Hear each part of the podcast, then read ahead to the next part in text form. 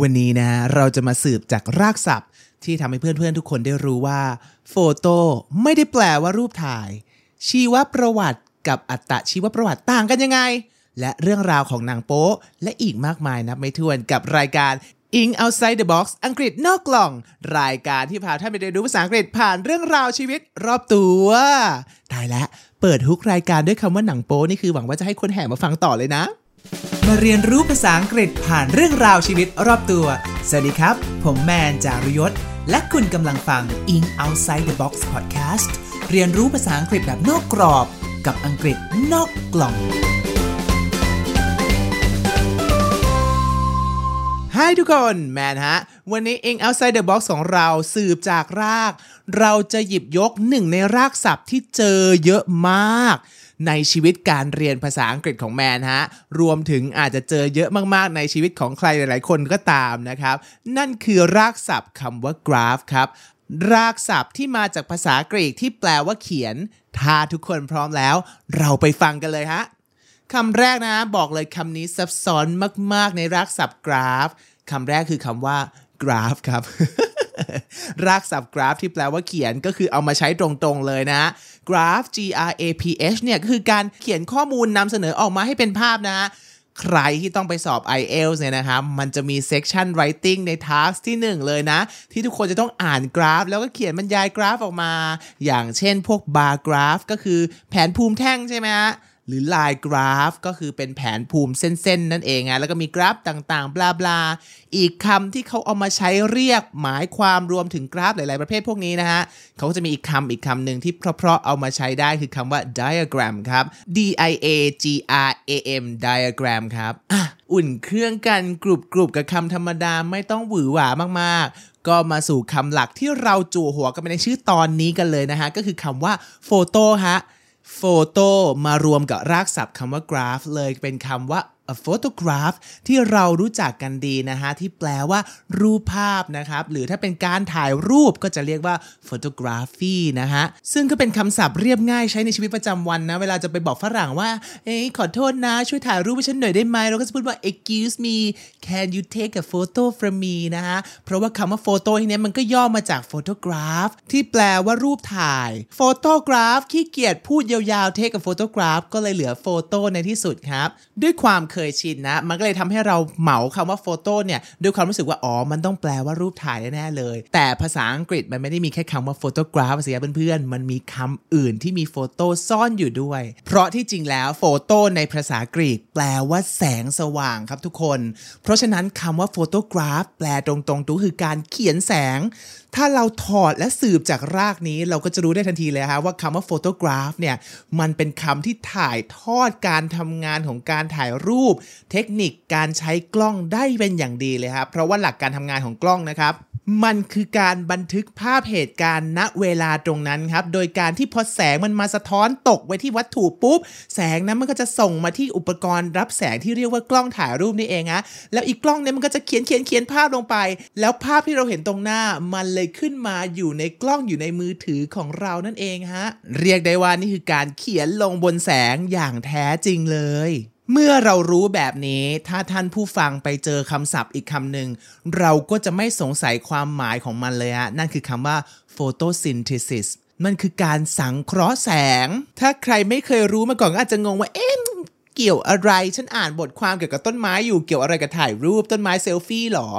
ไม่ใช่นะฮะ แต่ photosynthesis ก็คือใบไม้มันจะอยู่รอดได้ก็ต้องกินอาหาร ก็คือต้องรับแสงจากดวงอาทิตย์มาสังเคราะห์เป็นอาหารของตัวเองนั่นเองครับ เพราะฉะนั้นในหลาย ๆ ครั้งคำศัพท์ภาษาอังกฤษถ้าท่านผู้ฟังไปเจอคำว่า photo มันอาจจะไม่ได้เกี่ยวกับรูปถ่าย แต่มันเป็นเรื่องราวของแสงฮะอย่างถ้าวันหนึ่งเกิดไปเจอคำศัพท์คำว่า photometer ก็จะรู้ว่ามันหมายถึงเครื่องวัดแสงนั่นเองครับ และนี่คือเรื่องราวที่มาของคำว่า photoที่แมนอยากจะพาทุกคนไปสืบค้นกันในวันนี้ ว่าไม่ได้หมายถึงภาพถ่ายเสมอไปฮะเอาล่ะมาพูดถึงเรื่องของการถ่ายรูปก็อยากจะชวนทุกคนคุยกันต่อนะ สมัยนี้คือเราอยู่ในยุคที่รูปถ่ายเนี่ยมันถ่ายง่ายมากค่ะหยิบกล้องมือถือมาแชะมาแชะได้ก็ถ่ายแล้วไม่ต้องลุ้นเลย ชอบไม่ชอบลบกันตรงนั้นดูกันตรงนั้นเลย ไม่เหมือนสมัยก่อนตอนเด็ก ๆ คือทำไมฮะ ใครเกิดทันยุคฟิล์มบ้างเอ่ย คืออีฉันต้องแบบจำได้เลยไปเที่ยวกับคุณพ่อคุณแม่ ซื้อฟิล์มไปหนึ่งอันคือแพงมากแล้วมีแค่ 30 รูปเท่านั้น และแม่แมนเนี่ยจะไม่อนุญาตให้แมนแตะกล้องเลย เพราะว่าแบบไม่เชื่อใจเพราะอีนี้กดถ่ายรูปปุ๊บต้องออกมาเสียแน่ๆคือฉันเสียเงินไปแล้ว 10 กว่าบาทอะไรเงี้ย แล้วเวลาไปเที่ยวทริปไหนก็ตามถ่ายรูปมานะ คือต้องรออีกประมาณทักอาทิตย์หนึ่งสองอาทิตย์เนี้ยกว่าจะล้างรูปมา พอปดล้างออกมาปุ๊บฉันจะได้ดูรูปที่ฉันไปเที่ยวแล้ว ฟิล์มเสียทั้งมวลจ้า สรุปก็คือเฟลสุดเลยนะฮะ แล้วทีนี้คนสมัยก่อนที่เขาอยู่ในยุคที่ยังไม่มีกล้องถ่ายรูปแล้ว เพื่อนๆเคยสงสัยไหมว่าเขาทำยังไงเหรอถ้าอยากจะมีรูปตัวเองเก็บไว้ ใช่แล้วฮะ คนสมัยก่อนโดยเฉพาะฝั่งยุโรปนะฮะ สิ่งที่เขานิยมทำกันนะครับ ก็คือการจ้างศิลปินให้มาวาดรูปเหมือนตัวเองนะฮะนี่เลยเป็นสาเหตุครับ ถ้าเกิดใครเคยไปเที่ยวพิพิธภัณฑ์หรือมิวเซียมในฝั่งยุโรปเนี่ยจะเจอรูปวาดคนรูปวาดภาพเหมือนของคนเยอะมาก เพราะมันคือวิธีที่คนสมัยก่อนใช้บันทึกภาพตัวเองนั่นเองฮะ แล้วแน่นอนว่าคนที่จะจ้างศิลปินมาวาดรูปตัวเองได้ก็ต้องเป็นคนรวยคนมีอันจะกินนะฮะ บ้านไหนที่มีรูปตัวเองห้อยอยู่ที่บ้านสมัยก่อนเนี่ยคือรู้เลยว่าบ้านนี้รวย แต่ประเด็นคืออีภาพเหมือนพวกนี้ทุกคนภาษาอังกฤษใช้คำว่า portrait ใช่ไหมครับ P O R T R A I T portrait ภาษาไทยใช้คำว่าภาพเหมือน ประเด็นคือมันไม่เหมือนนะสิครับเพื่อนๆทุกคนนะ รูปเหมือนหรือรูป portrait ที่เราเห็นกันเนี่ย เราเชื่อไม่ได้เต็มที่ฮะว่าคนจ้าง ที่เขาจ้างศิลปินมาวาดน่ะจะหน้าตาแบบนั้นจริง ๆ ครับ เพราะว่าคนจ้างภาษาอังกฤษใช้คำว่า commissioner นะฮะ มาจาก verb to commission นะฮะขอเม้าท์ศัพท์คำนี้แทรกนิดนึงแมนไม่แน่ใจว่าเพื่อนๆทุกคนคุ้นหูคำว่าค่าคอม ค่าคอม ค่าคอมมิชชั่นกันบ้างหรือเปล่าฮะถ้าเกิดใครทำงานเป็นเซลล์อาจจะคุ้นคำนี้เนะค่าคอมมิชชั่นนะก็คือถ้าเกิดเราขายของได้ถึงยอดตามเป้าอะเช่นสมมติเนี้ยเดือนเนี้ยแมนขายคอนโดได้ถึง 10 ล้าน แมนก็จะได้ค่าคอมมิชชั่นสักอะห้าแสนตกลงกับบริษัทว่าฉันจะได้5 0 0แสนก็คือเงินคอมมิชชั่นมันคือเงินที่แมนได้นอกเหนือจากเงินเดือนฮะ อย่างเดือนปกติจะได้เงินเดือนเดือนหลักก็คือเดือนละหมื่นห้าแต่พอเดือนนี้ทำยอดถึงเป้าปุ๊บ อุ๊บ ฉันได้ commission money มาอีก 5 0 0แสนบาทแบบนี้เป็นต้นฮะ ที่แมนเล่าคำนี้เพราะว่าอะไรครับ เพราะว่าคนไทยเราทับศัพท์มาใช้กันใช่ไหมฮะ commission money ก็กลายเป็นค่าคอม ค่าคอม ถ้าใครรู้จักคำนี้แม่น ๆ อยู่แล้วเนี่ย ก็เอาคำว่าค่าคอมมิชชั่นตัวนี้เป็นตัวตั้งครับ เพราะ verb ในภาษาอังกฤษว่า to commission เนี่ยเขานำมาใช้กันในอีกแง่ความหมายหนึ่งหมายถึงการจ้างศิลปินให้มาทำงาน รับผิดชอบโปรเจกต์ศิลปะต่างๆ เช่นแบบสร้างโบสถ์วาดรูปอย่างนี้นะฮะ เช่นแบบไมเคิลแองเจโลที่ดังๆนะก็จะมีการถูกวาดถูกจ้างคอมมิชชั่นให้ไปวาดรูปที่โบสถ์ Sistine Chapel ศิลปินดังๆ สมัยก่อนเนี่ยเขาอยู่ได้ก็เพราะว่าเขาขายงานศิลปะพวกนี้แหละมีเศรษฐีมีคนคอยมาดูแล อุปถัมภ์เขาครับ เพราะฉะนั้นใครที่ชอบด้านงานศิลปะประวัติศาสตร์ ก็อาจจะได้มีโอกาสเจอกับคำว่าคอมมิชชั่นในแง่นี้เยอะเลยล่ะครับ กลับมาที่เรื่องรูปเหมือนของเราอะที่แมนบอกว่าหลายครั้งมันเชื่อไม่ได้เนี่ย เพราะว่าคนจ้างก็มักจะบอกให้ศิลปินบอกว่านี่วาดฉันออกมาให้มันสวยๆหน่อยสิให้ใส่ชุดสวยๆให้ใส่เครื่องทองเต็มตัว แก้มอวบอิ่มหน้าใสตามขนบความงามในยุคยุคนั้น ขนาดเรายังต้องร้องขอฟิลเตอร์เลยใช่ไหมฮะผ่านแอปเหมยตูก่อนลง IG เลยทุกครั้งเนี่ย คนสมัยก่อนก็ไม่ต่างกันนะ หรือหลายหลายครั้งเนี่ย commissioner หลายคนเนี่ยก็บอกให้วาดตัวเองออกมาเป็นเทพนู่นเทพนี่เลยนะ แบบวาดชั้นออกมาเป็นรูปเทพีวีนัสเทพีแห่งความงามบ้างอย่างนี้ยังมีเลยนะครับ หรืออย่างถ้าเกิดเพื่อนๆเคยเห็นผ่านตารูปนโปเลียนโบนาปาร์ตที่เป็นรูปที่เขาอยู่บนหลังม้าแล้วมีม้ายกขาเฮ้ยกรอบๆเลยดูแบบยิ่งใหญ่อลังการ ก็คือนโปเลียนก็อยากให้วาดรูปนางออกมาให้ดูยิ่งใหญ่นะดูแกรนด์ดูเป็นชายชาตินักรบบนหลังม้า ผู้แบบว่าสามารถโค่นมาแล้วได้หลายอาณาจักรแบบนี้เป็นต้น แต่พูดแบบนี้นะใช่ว่าศิลปินจะวาดรูปได้ถูกใจคนจ้างไปซะทุกครั้งนะครับเพราะเคยมีถึงขนาดที่คนถูกวาดเนี่ย ไม่พอใจมาก จนเอารูปไปเผาทิ้งเลยก็มีนะฮะท่านผู้ฟังรู้จักวินสตันเชอร์ชิลไหมครับ วินสตันเชอร์ชิลคืออดีตนายกรัฐมนตรีของอังกฤษครับ เรื่องมันมีอยู่ว่าเชอร์ชิลเนี่ยถือเป็นคนสำคัญระดับรัฐบุรุษอาวุโสของอังกฤษเลยนะทุกคนทีนี้ครับช่วงที่อ่าเชอร์ชิลเนี่ยใกล้จะหมดวาระการเป็นนายกสมัยที่2ฮะก็มีการจัดจ้างมีการคอมมิชชั่น ศิลปินดังให้มาวาดรูปครับ ศิลปินคนนั้นชื่อว่าซูเทอร์แลนด์นะคือดังมากฮอตมากในยุคนั้นแต่ประเด็นก็คือความเชื่อของศิลปินคนนี้เชื่อว่า ถ้าจะวาด portrait หรือรูปเหมือน มันก็ต้องเป็นรูปเหมือนจริงๆฮะต้องวาดให้ตรงตามสภาพจริงหนังหน้าจริงของคนคนนั้น ไม่แต่งเติมอะไรที่มันเวอร์วังเกินไป เพราะศิลปินเขามองว่าทำแบบเนี้ยเหมือนดูถูกเจ้าของภาพครับ อารมณ์แบบตัวจริงไม่ดีพอเหรอถึงต้องวาดให้มันดูเวอร์เกินจริงอะไรอย่างเงี้ยฮะในขณะที่เชอร์ชิลเนี่ยฮะก็คาดหวังว่าอยากให้วาดตัวเองออกมาแบบสง่าสง่าใส่ชุดพร้อมเครื่องราชอิสริยาภรณ์อะไรเงี้ย ตัวคนวาดก็บอกไม่ได้ วาดแบบใส่ชุดดำที่เชอร์ชิลใส่ทำงานประจำนี่แหละเหมาะสมแล้ว ใด ๆ ก็ตามฮะก็มีการจ้างวาดกันเกิดขึ้น เชอร์ชิลก็มานั่งให้วาดก็มีกระบวนการวาดกันไปเรียบร้อยไป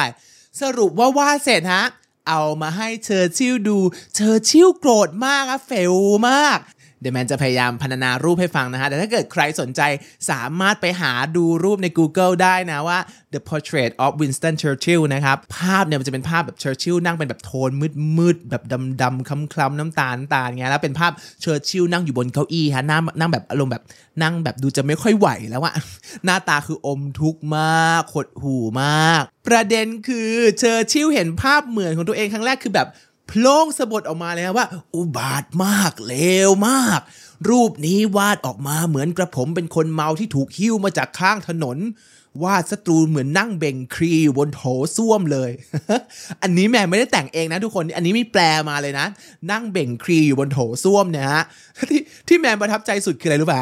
เชอร์ชิลเห็นภาพเหมือนอย่างนี้ปุ๊บก็แบบ ไม่ไหวละ ส่งข้อความไปหาซูเทอร์แลนด์ซึ่งเป็นศิลปินที่วาดรูปนี้ทันทีเลยฮะ โดยเนื้อหาในข้อความที่ส่งไปคือ the painting however masterly in execution is not suitable อันนี้คือพยายามเป็นแบบ British accent สำเนียงผู้ดีอังกฤษที่สุดแล้ว ได้แค่นี้นะฮะทุกคน คือประโยคนี้แปลไทยคือประมาณว่าออภาพวาดนี้นะฮะ แม้ว่าจะวาดด้วยเทคนิคยอดเยี่ยมระดับปรมาจารย์ แต่เกรงว่าจะไม่เหมาะเท่าไหร่นะครับ คือแบบ จริตคนอังกฤษมากผู้ดีมาก ได้ข่าวว่าเมื่อกี้ยังด่าเขายับอยู่เลยว่าเลวมากวาดกรูเหมือนนั่งเบ่งครีอย่างเงี้ยคือ เมื่อกี้ยังโกรธมากๆอยู่เลยอะแต่ตามภาษาคนอังกฤษก็คือต้องแบบ ผู้ดีอังกฤษอะพูดอ้อมไว้ก่อน รักษามารยาทรักษาน้ำใจไว้ก่อน ก็เขียนบอกศิลปินไปอย่างเงี้ยแต่ศิลปินก็คือยืนกรานว่าจะวาดแบบนี้นำเสนอภาพตามความจริงฮะแล้วปัญหาคืออีก 10 วันเท่านั้นครับมันต้องถึงเวลาเปิดตัวภาพนี้แล้วครับ ซึ่งถ้าเกิดจะให้แก้หรือยกเลิกก็คือไม่ทันแน่ๆแล้วจะถือว่าเสียมารยาทมากๆต่อสมาชิกสภาต่างๆด้วยครับเพราะว่าสมาชิกสภาเป็นคนออกเงิน ให้จ้างวาดรูปนี้ให้เป็นของขวัญเชอร์ชิลนะฮะ ก็คือแบบวันเปิดตัวภาพวาดนี้คือแบบมี BBC มาถ่ายทอดพิธีเปิดตัวรูปด้วยจ้า เชอร์ชิลก็แบบอือหือโอเค ก็คือจำใจยอมรับไปแล้วขึ้นกล่าวบน speech บนเวทีก็แบบพูดเหน็บเลยนะฮะว่า รูปนี้นี่สวยสมกับเป็นศิลปะยุคใหม่จริง ๆ ก็คือ ประชดว่าศิลปะมึงได้แค่นี้หรอนะฮะแต่คือนี่คือประชดแล้วประชดตามแบบคนอังกฤษนะรักษาหน้ารักษามารยาทไว้ก่อน ซึ่งภาพนี้นะฮะพอออกสู่สังคมสาธารณะก็มีทั้งคนชมและคนด่านะฮะบางคนก็แบบชมว่าโอ้โห สุดยอดมากวาดรูปได้เหมือนตัวจริง รูปนี้ช่างเหมือนเชอร์ชิลจริง ๆคือถ้าแมนเป็นเชอร์ชิลแมนคือแบบคิดในใจแล้วมึงเห็นกูเป็นคนอมทุกข์ขนาดนี้ได้หรอนะฮะแต่บางคนก็แบบว่าด่าว่ารูปภาพไม่สวยรูปภาพน่าเกลียดบ้างก็มีครับ ซึ่งรูปเนี้ยฮะ ตอนแรกเขาวาดเพื่อจะเอามาแขวนไว้ที่รัฐสภาหลังเชอร์ชิลเสียชีวิตครับ แต่สรุปคือพอรูปมันออกมาอีหรอบนี้ก็คือแบบเชอร์ชิลบอกกูขอเก็บไว้ดูเองคนเดียวที่บ้านแล้วกันนะก็เอาไปเก็บไว้ที่บ้านครับ แล้วก็ไม่เคยเอาขึ้นมาแขวนที่บ้านเลยสักครั้ง ขนาดตอนซูเทอร์แลนด์ศิลปินที่เป็นคนวาดรูปเนี่ยติดต่อจะขอรูปนี้ไปจัดแสดงในเทศกาลผลงานของตัวเองเนี่ย ก็คือไม่ยอมจ้า และสุดท้ายคือว่ากันว่าพัญญาเชอร์ชิลครับ ทนไม่ไหวฮะ ไม่อยากให้รูปนี้ต้องมากวนใจสามีก็คือสั่งให้เอาไปทำลายครับ โดยหักเป็นชิ้นๆ แล้วก็เผาทิ้งฮะ หลังจากที่เก็บซ่อนรูปนี้ไว้ที่ห้องใต้หลังคามานานแสนนานนะ ก็สั่งให้แบบผู้ช่วยเนี่ย เอาออกไปกลางดึกไปเผาทิ้งในพื้นที่ห่างไกลคือแบบทำไมมันดูแบบหลบๆซ่อนๆเฉาโฉมนทินขนาดนั้นนะฮะ อ่าและนี่ก็คือเรื่องราวของรูปภาพเหมือนนะฮะในยุคก่อนที่จะมีการถ่ายรูป a photograph ที่แปลว่ารูปถ่าย แต่วันนี้ได้รู้แล้วว่ามันไม่ได้แปลว่ารูปถ่ายเดียว แต่มันแปลว่า แสงได้ด้วยเช่นเดียวกันฮะและนี่คือคำแรกนะ มาดูคำต่อไปกันดีกว่าครับรากศัพท์ของคำว่า graph ที่แปลว่าเขียนเนอะคำที่สองครับ biography ครับทุกคนคำคำนี้แปลว่า ถูกต้องฮะชีวประวัตินั่นเองฮะ คำนี้ครับ เอาคำภาษาไทยกันก่อนนะ ชีวประวัติ ภาษาไทยก็บอกอยู่แล้ว ชีวะคือชีวิตประวัติก็คือเรื่องราวเพราะฉะนั้นชีวประวัติคือเรื่องราวของชีวิตส่วนบุคคลนั่นเองฮะซึ่งมันประกอบกันกับคำว่า biography bio แปลว่าชีวิต มาประกอบกับคำว่ากราฟ ที่แปลว่าเขียนเลยได้แปลว่า เขียนชีวิตนั่นเองนะฮะคำว่าไบโอนี่น่าสนใจครับ เพราะว่าทุกคน ในชีวิตต้องเคยผ่านวิชานี้ตอนมปลายบ้างแล้วล่ะนะ ใครเกิดอยู่สายวิทย์นะฮะ สายศิลป์ก็โดนบังคับให้เรียนเหมือนกันนะฮะ นั่นคือคำว่า biology เพราะว่า bio ได้รู้แล้ววันนี้ว่าแปลว่าชีวิต logy logy จำให้ดีต่อท้ายคำไหนเป็นชื่อวิชาต่อท้ายคำไหนเป็นชื่อวิชา biology ก็คือวิชาที่ว่าด้วยชีวิตทำไมต้องพูดเป็นจังหวะด้วยเอากลับกลับมาพูดเป็นภาษาคนเหมือนเดิมก่อนนะฮะ biology ก็คือ วิชาที่ว่าด้วยชีวิตก็เลยแปลว่า ชีววิทยา นี่ก็พยายามยั้งใจไม่ให้ออกนอกเรื่องเกินไปนะเพราะว่าอยากจะเมาส์อีกเหมือนกันว่าชีววิทยาภาษาไทยเองก็เหมือนกันนะวิทยาคือแปลว่าความรู้ ก็มาต่อเป็นชีววิทยาคือความรู้ที่ว่าด้วยชีวิตนั่นเองนะครับอ่าเดี๋ยวจะออกนอกเรื่องเป็นวิชาภาษาไทยซะก่อนนะฮะวิชา biology ก็คือวิชาที่ว่าด้วยร่างกายมนุษย์ร่างกายของสัตว์ใช่ไหมครับเพราะงั้น biography ก็คือการเขียนชีวิตเขียนเรื่องราวชีว ประวัตินั่นเองฮะ วันนี้ทุกคนได้เจอ biography แล้วจะไม่พูดถึงคำคู่กันมันไม่ได้เลยนะครับคำว่า auto biography เหมือนกันอย่างนี้แล้วมันต่างกันยังไงล่ะ biography ชีวประวัติ ในขณะที่ auto biography คืออัตตชีวประวัติ ภาษาไทยก็เพิ่มคำว่าอัตตะเข้ามาเรียบร้อยแล้วนะฮะ มันต่างกันยังไงเหรอสองคำนี้ครับ ชีวประวัติคือการเขียน ชีวิตของคน โดยที่คนอื่นเล่าชีวิตของคนคนนั้นครับ เช่นหนังสืออ่าเล่าชีวิตสตีฟ จ็อบเนี่ยตอนที่สตีฟ จ็อบเสียชีวิตปุ๊บ มีหนังสือชีวประวัติของสตีฟ จ็อบออกมาหมดเลย แต่ประเด็นคือสตีฟ จ็อบไม่ได้เขียนเล่าชีวิตตัวเองครับเป็นคนอื่นเล่าชีวิตสตีฟ จ็อบครับอาจจะเพราะว่าสตีฟ จ็อบไม่ถนัดการเขียน หรืออาจจะตุยเย่ไปก่อนได้เขียนนะฮะ ก็เลยใช้คำว่า biography ในขณะที่ auto ครับ auto auto แปลว่าอัตตาอัตตา ตัวกูของกูเคยได้ยินไหมฮะ ตนเป็นที่พึ่งแห่งตนอัตตาหิอัตโนนาโถ เออ เป็นคำขวัญโรงเรียนใครบ้างฮะโรงเรียนมัธยมชอบมีคำขวัญแบบภาษาบาลีเนะอัตตาหิอัตโนนาโถ เลยแปลว่า ตนเป็นที่พึ่งแห่งตนครับ อัตตะ หรือภาษาอังกฤษใช้คำว่า auto เนี่ย มันก็มีปรากฏอยู่ในหลายคำเลยฮะ อย่างเช่น automatic ที่ภาษาไทยแปลว่า อัตโนมัตินะฮะ ก็คือเอาไปใช้กับเครื่องยนต์เครื่องจักรอะไรก็ได้ มันก็จะหมายความว่า เครื่องยนต์เครื่องจักรอันนั้นน่ะมันทำงานด้วยตัวของมันเองครับ อย่างเช่น automatic door ก็คือประตูที่มันเปิดด้วยตัวมันเองเปิดได้โดยอัตโนมัติครับ เพราะฉะนั้นถ้า biography แปลว่าชีวประวัติ เติมออโต้ข้างหน้าเข้าไป auto biography ก็เลยหมายถึง ตัวเจ้าของชีวิตเป็นคนเขียนเล่าชีวิตตัวเองนั่นเองครับ แบบสมมุติแมนโอ๊ยทำรายการ In Outside the Box วันหนึงมันดังมาก ตัดสินใจเขียนอัตชีวประวัติตัวเองขายดีกว่า สรุปคือใครจะซื้อ ไม่มีนะฮะ หรืออาจจะมีคนซื้อไปอ่านแล้วแบบว่าเป็นชีวิตที่ไม่ควรเอาแบบอย่างอะไรอย่างนี้นะ อะโอเค นี่คือความต่างของคำว่า biography กับ autobiography ครับท่านผู้ฟัง แมนอยากจะขอ ไหนๆก็พูดถึง auto ที่แปลว่าตัวเองแล้วนะ ขอแถมอีกคำหนึ่งครับคำว่า autograph ครับ เขียนตัวเองหมายถึงอะไรครับคำคำนี้ฮะแปลว่าลายเซ็นนั่นเองฮะเพราะเราต้องเซ็นชื่อตัวเอง เขียนแจกลายเซ็นตัวเองไป เลยใช้ภาษาอังกฤษคำว่า autograph ครับ มีใครรู้สึกเอ๊ะรู้สึกแย้งกับแมนในใจไหมว่าแบบ เฮ้ย ไม่จริงนะนี่แมน ฉันเรียนมาฉันจำได้อะคำว่าลายเซ็นมันคือ signature โอ๋อ signature ต่างหากที่แปลว่าลายเซ็นคำตอบคือทั้ง autograph และ signature แปลว่าลายเซ็นได้ทั้งคู่ฮะ แต่ความต่างของมันก็คือ ถ้าท่านผู้ฟังหมายถึงว่าต้องไปเซ็นลายเซ็นที่แบบว่า ฉันไปเปิดบัญชีหรือเซ็นทำสัญญา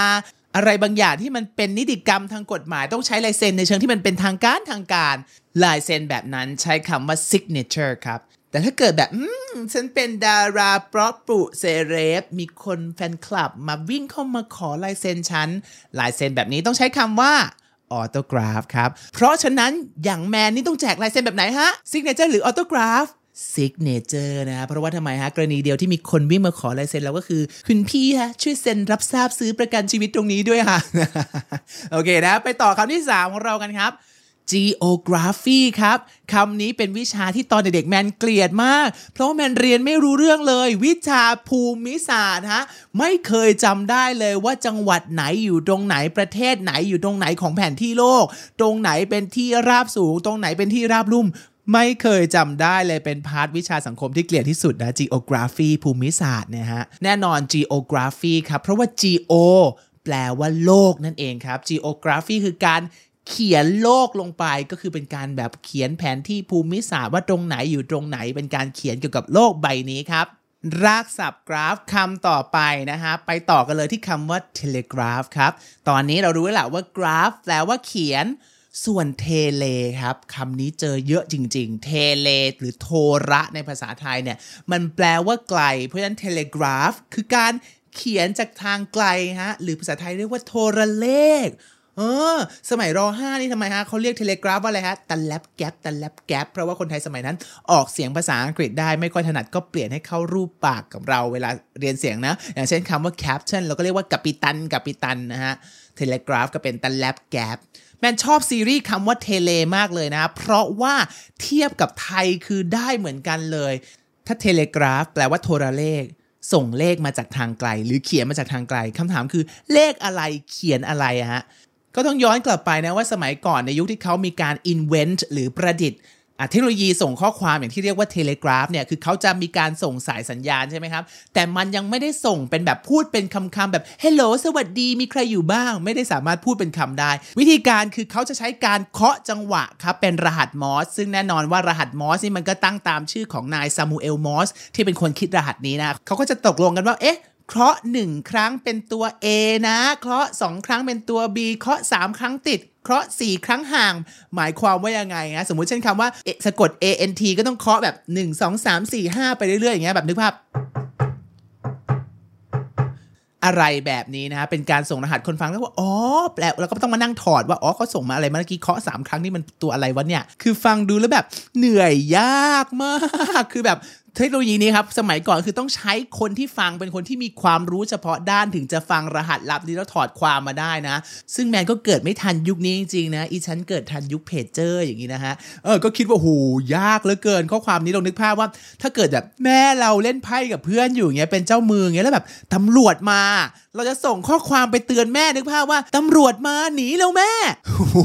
กี่ตัวอักษรวะนะต้องเคาะกี่ครั้งวะนะแล้วกว่าจะแปลงสารเสร็จแม่บอกว่ามึงมารับกูที่สอนอด้วยนะนะไม่ทันเลยแล้วกว่าจะส่งสารได้ เมื่อพูด telegraph แบบนี้แล้วนะ ก็ขอใช้โอกาสนี้พูดถึง tele อื่นๆแล้วกันนะครับ อย่างเช่น tele อื่นที่เราทุกวันนี้ยังใช้กันอยู่แน่นอน television หรือทีวีใช่ไหมฮะ แล้วก็ telephone television โห ช่วงนี้ Vision Pro ของ Apple ออกมาด้วย vision มันคือแว่นให้เรามองใช่ไหมvision คือการมองเห็นครับ tele ก็คือ ระยะไกลเพราะฉะนั้น television ก็เลยแปลว่าการมองเห็นจากระยะไกลนะ คือแบบ นึกภาพบ้านฉันอยู่หนองอินแอบได้ดูละครจากช่อง4บางขุนพรมฉายมาไกลเชียวก็ได้มีโอกาสดูได้ นี่คือคำว่า television ขออนุญาตนิดนึงนะความเนิร์ดของแมน พอแปลเป็นโทรทัศน์อะทุกคน โทรทัศน์ ทัศนะ แปลว่ามอง เพราะฉะนั้นโทรทัศน์ก็คือ มองจากระยะไกลนั่นเองครับ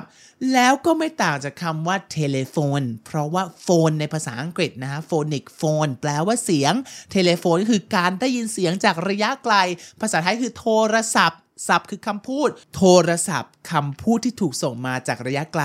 ผู้ฟังถามว่ารู้ไปแล้วมีประโยชน์อะไรกับชีวิตฉันคำตอบคือไม่ เอาล่ะ เรามาปิดจบคำสุดท้ายของซีรีส์สืบจากรากกราฟที่แปลว่าเขียน ด้วยคำว่าหนังโป๊กันดีกว่าฮะอูฮุปส์พอดแคสต์นี้ต้องจัวหัว 18 บวกหรือเปล่า คงไม่ต้องนะฮะ แมนเลือกเอาคำนี้ไว้สุดท้ายเพราะว่าน้องๆ หนูๆ น่าจะไปนอนกันหมดแล้วตอนนี้อ่าคำว่าหนังโป๊ภาษาอังกฤษใช้คำว่า porn ใช่ไหมครับ P O R N porn อันนี้คือแบบชอบเป็นมุกแบบสงสารชีวิตของคนชื่อพรมากเวลาจะแบบบอกฝรั่ง introduce yourself ว่า my name is porn นะฮะฝรั่งก็จะแบบ oh my goodness เอามือทับอกเบาๆนะฮะคำว่า porn ครับ มีใครรู้บ้างว่าคำเต็มๆมันมาจากคำว่าอะไร ใช่แล้วฮะ ถ้าโฟโต้มาจากโฟโตกราฟี พรก็มาจาก pornography นั่นเองครับ บางคนก็อาจจะไม่คุ้นคำเต็มของ pornography นะ ว่าแบบเอ๊ะ pornography อะไรไม่เคยคุ้นเลย เพราะว่าปกติฉันรู้จากคำว่าพร ฉันรู้แค่ว่ามันจะลงท้ายด้วยหับๆอะไรสักอย่างนี่แหละ ไม่แน่ใจนะฮะคำว่า pornography ก็คือสื่อลามกอนาจารนะครับ ซึ่งแปลเป็นไทยก็ดูแบบน่ากลัวเนอะสรุป